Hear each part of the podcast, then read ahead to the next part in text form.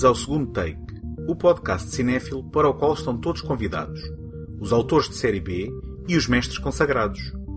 O meu nome é António Araújo e neste episódio entramos no Oasis, a realidade virtual do novo filme de Steven Spielberg que estreia nos cinemas esta semana, Ready Player One, Jogador 1, e viajamos também até à rede, onde vamos encontrar velhos inimigos em Tron, o Legado, filme de Joseph Kosinski de 2010.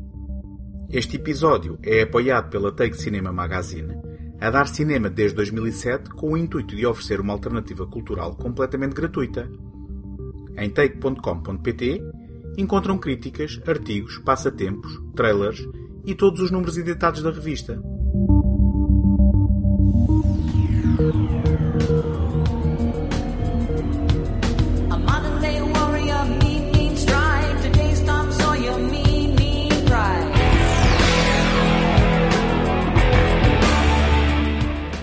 Se dúvidas houvessem que atravessamos um período fértil de nostalgia, com especial incidência nos anos 80, aí está o mais recente filme de Steven Spielberg para as mitigar de uma vez por todas.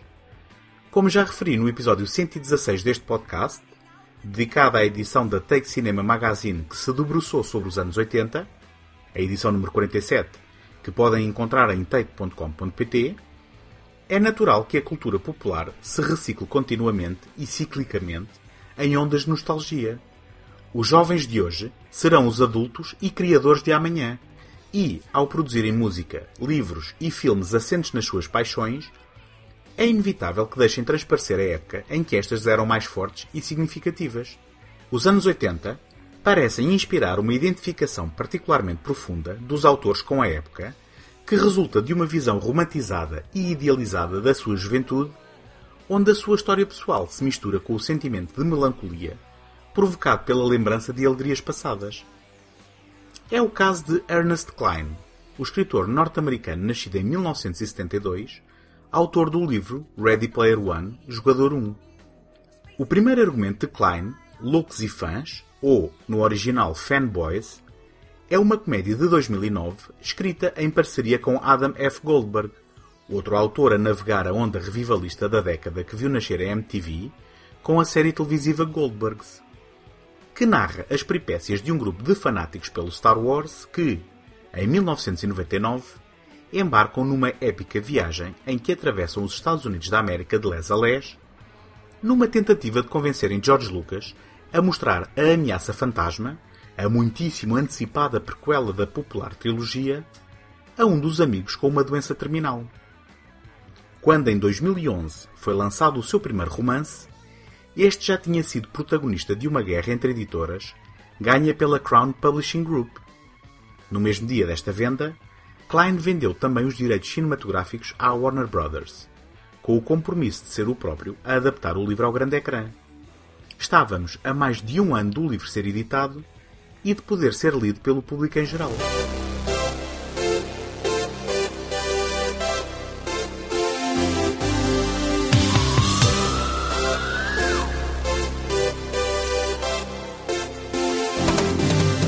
Ready Player One está recheado de referências culturais das últimas décadas. Filmes, música e especialmente jogos eletrónicos foram incorporados numa narrativa ao mesmo tempo nostálgica, é claramente um produto de uma adolescência que assistiu ao nascimento dos videojogos e da era do blockbuster, e moderna, pois assenta na premissa de uma vivência coletiva numa realidade virtual. Tecnologia ainda hoje em dia a dar os seus primeiros e hesitantes passos. A sua adaptação seria sempre um processo complicado por causa do licenciamento de todos os produtos e títulos nele mencionados, e iria sempre obrigar a alguns ajustes da ação para acomodar esta realidade.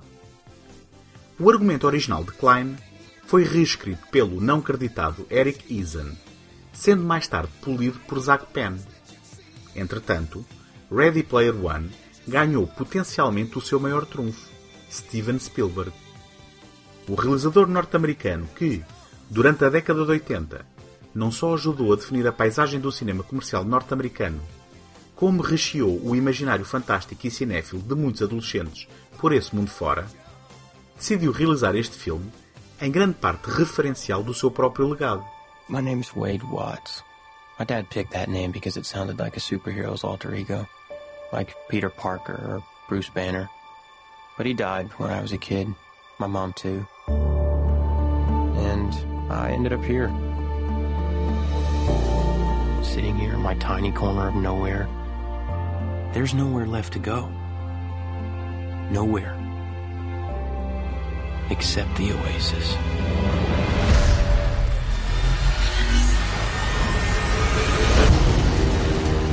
A whole virtual universe. Em 2045, muitos dos centros populacionais da Terra tornaram-se autênticos bairros de lata devido à sobrepopulação, poluição, corrupção e mudança climática. Para escapar a este cenário, as pessoas ligam-se no Oasis, uma construção de realidade virtual, onde podem escapar para um mundo de fantasia. Quando James Halliday, o criador do Oasis, morre, deixa um desafio a todos os utilizadores. O primeiro a encontrar o easter por ele programado, ou seja, um conteúdo escondido na simulação, será o proprietário do Oasis. Entre os interessados em ganhar este jogo, encontra-se a IOI, um fabricante de equipamentos de realidade virtual, na figura do seu CEO, Nolan Sorrento, reunido por um exército de jogadores profissionais contratados. No entanto, ainda ninguém foi capaz de completar a primeira de três missões. Uma perigosa corrida motorizada, numa paisagem urbana em constante mudança. Wade Watts, um adolescente que vive num bairro de lata com a tia, usa o seu avatar Parzival numa parceria não assumida com Ace, uma espécie de mecânico virtual. Mais tarde, conhece a famosa Artemis, por quem se apaixona, apesar de só conhecer a sua representação digital. Ao visitar os arquivos virtuais com o registro da vida pessoal de Halliday, Parzival descobre finalmente uma dica para concluir com sucesso a primeira missão e encabeçar a lista de candidatos a ganhar o prémio final. Ready Player One cumpre a promessa implícita ao adaptar o livro de Ernest Klein e oferece um manancial infindável de referências que irão deliciar os nerds mais empedernidos. Depois de um arranque desajeitado, em que a construção do mundo do filme é feita à base de um tradicional e desinteressante voz-off, somos lançados para uma frenética sequência de ação. A primeira de muitas que, por certo, irão estragar muitos botões de pausa dos leitores caseiros daqui a uns meses. Se é verdade que as sequências de animação digital, uma vez no interior do Oasis, são espetaculares e impressionantes, também é verdade que recheiam a narrativa à custa da caracterização das personagens, não passando estas de criações pouco satisfatórias, tão unidimensionais como os seus avatares digitais. Ty Sheridan, como Wade Percival, assume a tarefa ingrata de encarnar um herói sem grande arco narrativo, sendo acompanhado por um grupo de personagens que praticamente não têm expressão fora do mundo virtual. A exceção é a Olivia Cook como Samantha Artemis, uma personagem feminina independente e decidida que, infelizmente, tem de se retrair na hora da verdade para que o personagem masculino cumpra o seu suposto destino. O camaleónico Ben Mendelssohn encarna Sorrento e parece fadado a encarnar incorrigíveis vilões rodeados de capangas servis e obedientes, onde se inclui Hannah John Kamen como Final Zandor, uma versão menor de Love, a revelação de Blade Runner 2049, interpretada por Sylvia Hoeks. T.J. Miller empresta a voz a iRock, um vilão apenas digital. Felizmente, somos misericordiosamente poupados à sua contraparte no mundo real.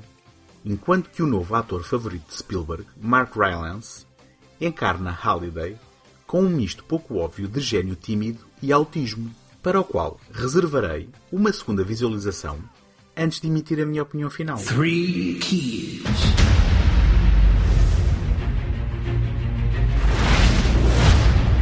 Three hidden challenges test for worthy trades. Revealing three hidden keys to three magic gates. And those with the skill to survive these traits will reach the end.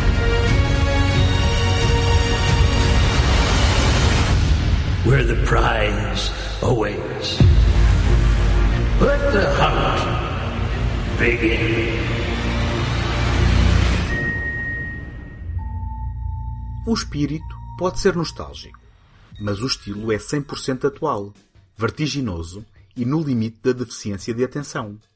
O que torna Ready Player One num Spielberg atípico, aparentemente mais preocupado com o artifício visual do que com motivações, conflitos e boas personagens, ou seja, os ingredientes essenciais de uma boa narrativa.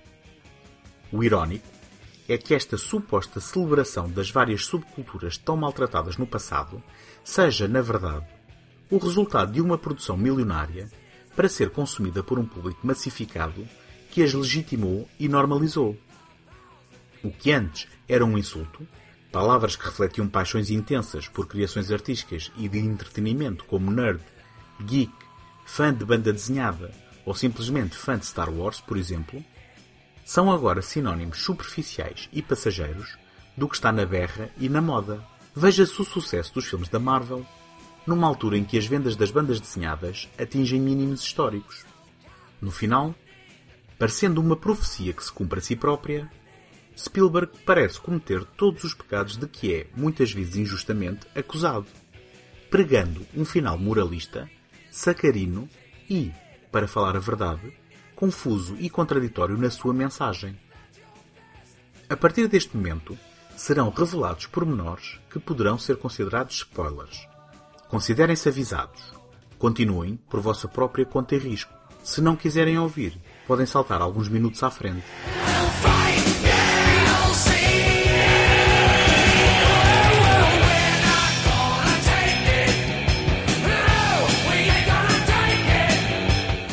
Feitas as críticas, é inegável a capacidade de entretenimento de Ready Player One, especialmente para quem tenha uma predisposição para se identificar pessoalmente com as referências atiradas na nossa direção durante a sua projeção.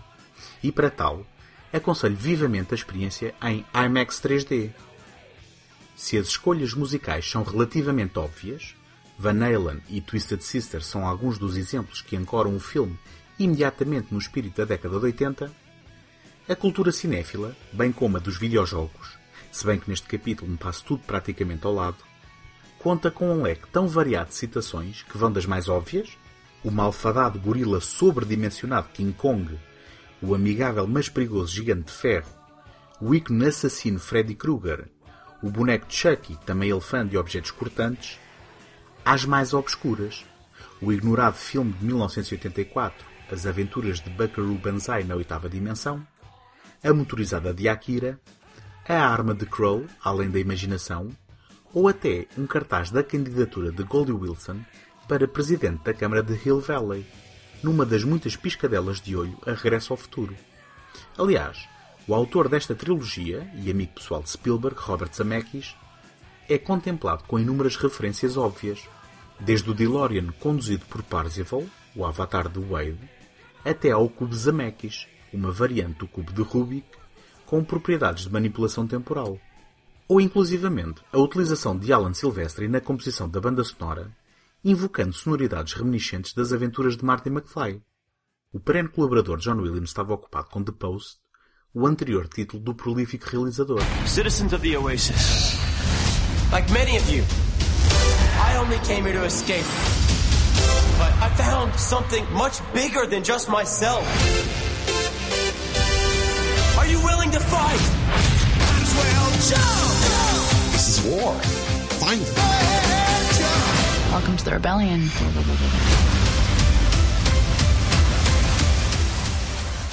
A melhor sequência de Ready Player One acontece sensivelmente a meio da narrativa e oferece um vislumbre do que poderia ter sido uma abordagem menos frenética a este material, quando os heróis têm de procurar uma pista no interior da clássica adaptação de Stephen King por Stanley Kubrick Shining, o efeito é imersivo e inesperadamente refrescante.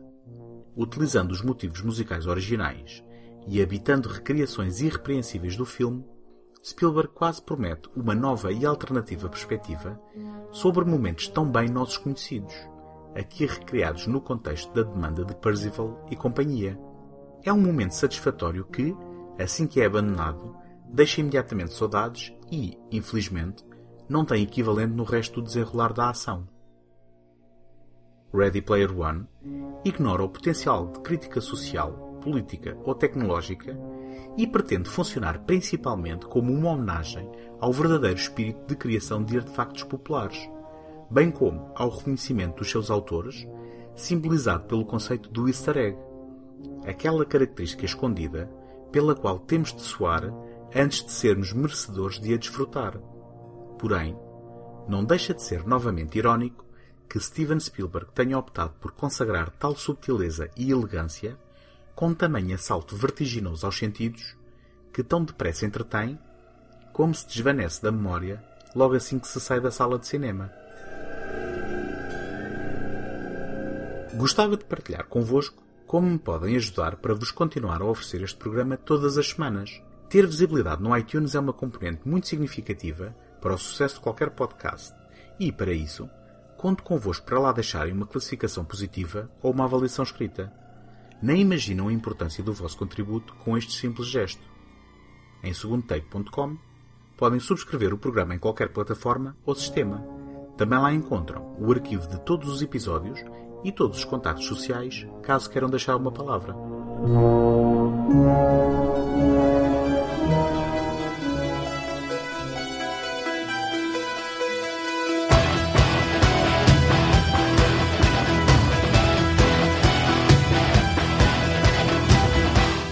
Tron foi uma realização de Steven Lisberger produzida pela Disney em 1982, que se tornou um marco da indústria cinematográfica norte-americana no que respeita à utilização do computador na concepção dos efeitos visuais. Apontado como revolucionário na utilização deste tipo de efeitos, foi, no entanto, o resultado engenhoso de uma combinação de cenas reais, animação retroiluminada e efeitos digitais habilmente editadas para criar a ilusão de uma realidade virtual habitada por programas e funções, para onde o engenheiro de software Kevin Flynn, um jovem Jeff Bridges, é lançado e onde terá de lutar pela sua sobrevivência, numa busca por provas de que jogos da sua criação foram roubados e encontram-se no servidor da companhia para a qual trabalhava. Apesar destas inovações tecnológicas, do genial conceito de ficção científica, da inspiração nos jogos de arcada que estavam tão em voga no arranque da década de 80 e das críticas moderadamente positivas, Tron foi um fiasco de bilheteira. Com o passar dos anos, e, ironicamente, em grande parte com a ajuda do jogo a que deu origem, cujo sucesso financeiro veio a ultrapassar o do próprio filme, Tron tornou-se um objeto de culto. Depois da Pixar manifestar interesse em produzir uma sequela no final do milénio, a hipótese de esta se tornar uma realidade começou a tomar forma em 2003 com o lançamento de um novo jogo, Tron 2.0. Em 2008, deu-se a primeira indicação concreta do interesse da Disney em dar uma continuação ao seu filme, agora reconhecido como um título de referência, com uma prova de conceito realizada por Joseph Kosinski e produzida por Shane Bailey, intitulada Tron 2, com uma graça visual na grafia do título que substitui o O por um 2. Esta prova de conceito mostrava uma versão atualizada das motos de corrida de luz e revelava Jeff Bridges no papel duplo de Flynn e Clue, o vilão do filme original, neste caso com um tratamento de rejuvenescimento digital. Nesta altura, a Disney ainda não tinha concordado com a produção do filme e só o veio a fazer em função das reações positivas às imagens reveladas. Entretanto, renomeado para Tron Legacy, a maior produção alguma vez entregue a um realizador estreante, o próprio Kozinski, teve um orçamento de 170 milhões de dólares e viu a dupla Brian Klugman e Lee Sternall colaborar na concepção do argumento, creditado posteriormente a Edward Kitsis e Adam Horowitz, e mais tarde polido pelos elementos-chave da Pixar, Michael Arndt e John Lasseter, segundo os boatos, na sequência de filmagens adicionais.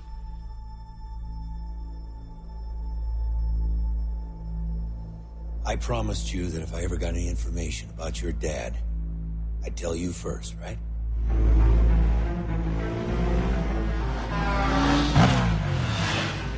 I was paged last night. Came from your dad's office at the arcade. So, So, the Number's been disconnected for 20 years. Two nights before he disappeared, he came to my house. He said he was about to change everything science, medicine, religion. He wouldn't have left that, Sam. He wouldn't have left you. Alan, you're acting like I'm gonna find him sitting there working. Just, hey kiddo, lost track of time. Wouldn't that be something?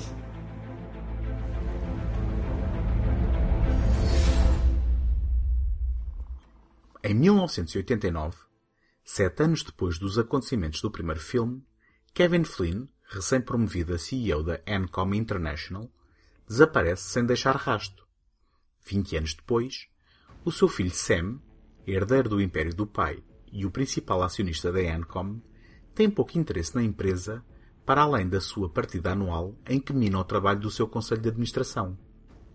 Sam é convidado por Alan Bradley, um executivo da Encom e velho amigo de Flynn, para investigar uma estranha mensagem recebida num antiquado pager com origem do salão de jogos há muito encerrado de Flynn.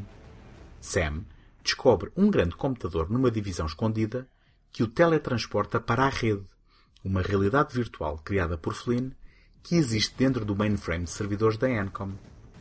Rapidamente capturado, é enviado para os jogos, onde é forçado a lutar contra uma série de programas, incluindo o programa Rinsler.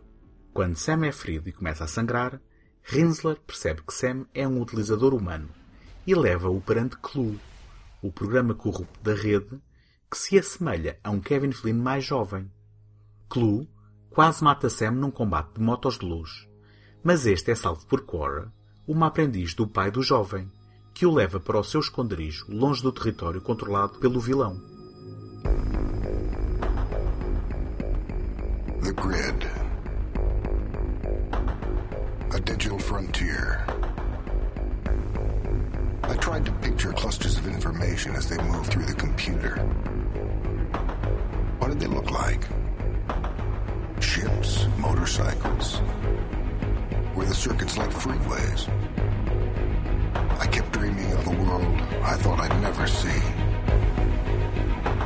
And then, one day, I got in. Tron,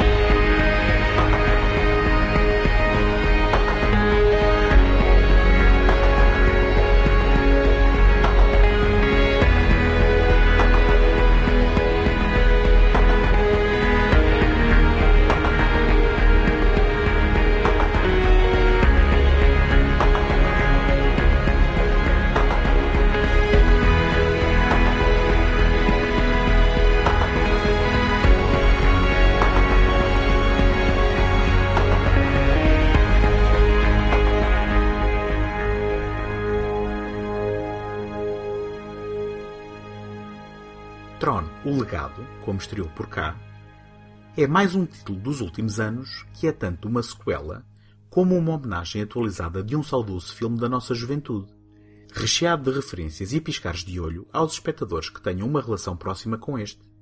Curiosamente, Tron, o Legado emula tão bem o filme original em que se inspirou, que volta a ser uma vistosa demonstração de tecnologia na criação de imagens impressionantes ao serviço de uma narrativa desinspirada que, apesar da tentativa de enriquecer a mitologia deste universo com questões filosóficas e imaginário religioso, acaba por ser um elemento relativamente descartável. Não deixa de ser curioso que um filme tão dependente de tecnologia e que assenta numa nostalgia pelo fenómeno dos videojogos não esteja minimamente interessado em nenhuma destas vertentes. Can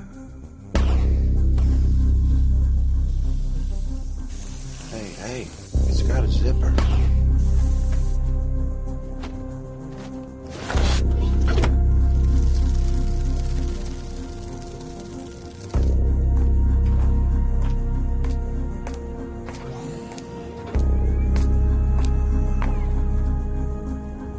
He's different.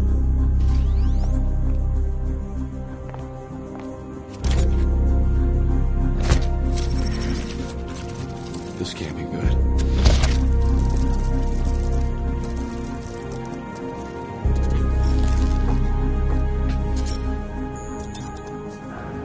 Attention program. You will receive an identity disc. Everything you do or learn will be imprinted on this disc. If you lose your disc or fail to follow commands, you will be subject to immediate de-resolution.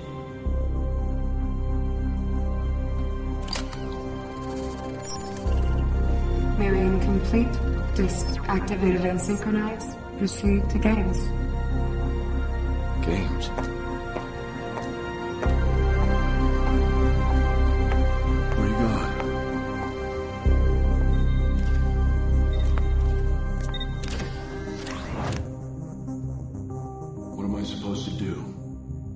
Survive. Em contrapartida, o excelente desenho de produção garante uma estética polida e elegante, atualizando com sucesso os elementos presentes no filme original, como por exemplo os fatos, os discos, as motos de luz e as naves, à falta de melhor palavra, que habitam a rede. As cenas de luta e perseguição são entusiasmantes e bem encenadas, apontando Kozinski como um sólido realizador de ação e deixando saudades quando terminam para dar lugar a intermináveis e banais diálogos de exposição narrativa.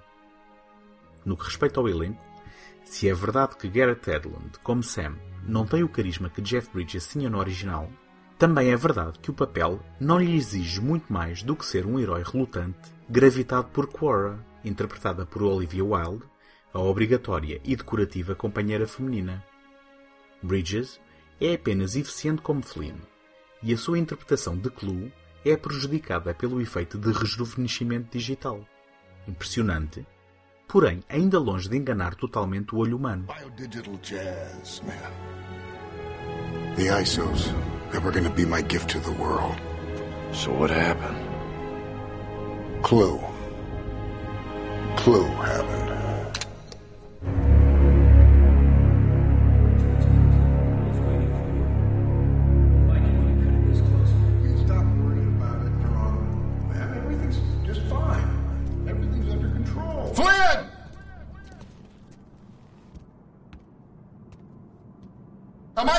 Create the perfect system? Yeah. It was a coup.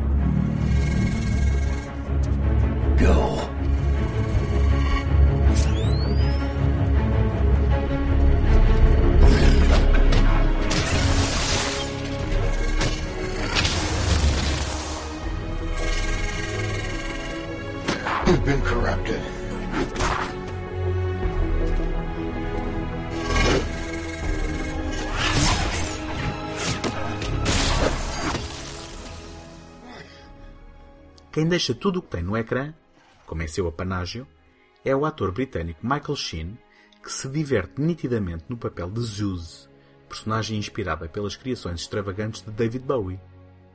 A elevar tudo o que podemos ver no ecrã está a fantástica banda sonora da autoria da banda eletrónica Daft Punk, fãs assumidos do trabalho de Wendy Carlos na composição musical do filme de 82, e que aqui atualizam brilhantemente a sonoridade deste universo para o século XXI.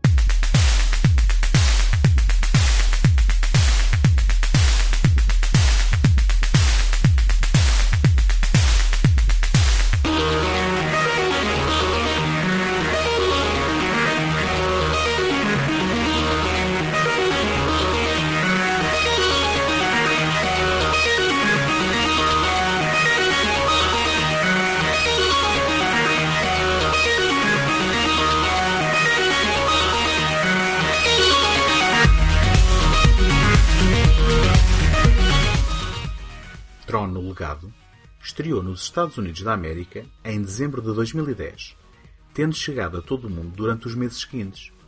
Arrecadou 400 milhões de dólares globalmente, fazendo desta sequela, ao contrário do filme original, um sucesso de bilheteira à data de estreia. Em 2012, estreou no canal norte-americano Disney XD a série de animação Tron Uprising, um spin-off que relata os acontecimentos do período que premiou os dois filmes. No entanto, têm sido sistematicamente anunciados planos para um terceiro capítulo, apenas para serem mais tarde cancelados. A última informação oficial dava conta da intenção da Disney em avançar com um reboot encabeçado por Jared Leto. Acho seguro dizer que, caso esta ideia se concretize, a realidade virtual de Tron, conhecida como a Rede, ainda tem os seus piores dias pela frente.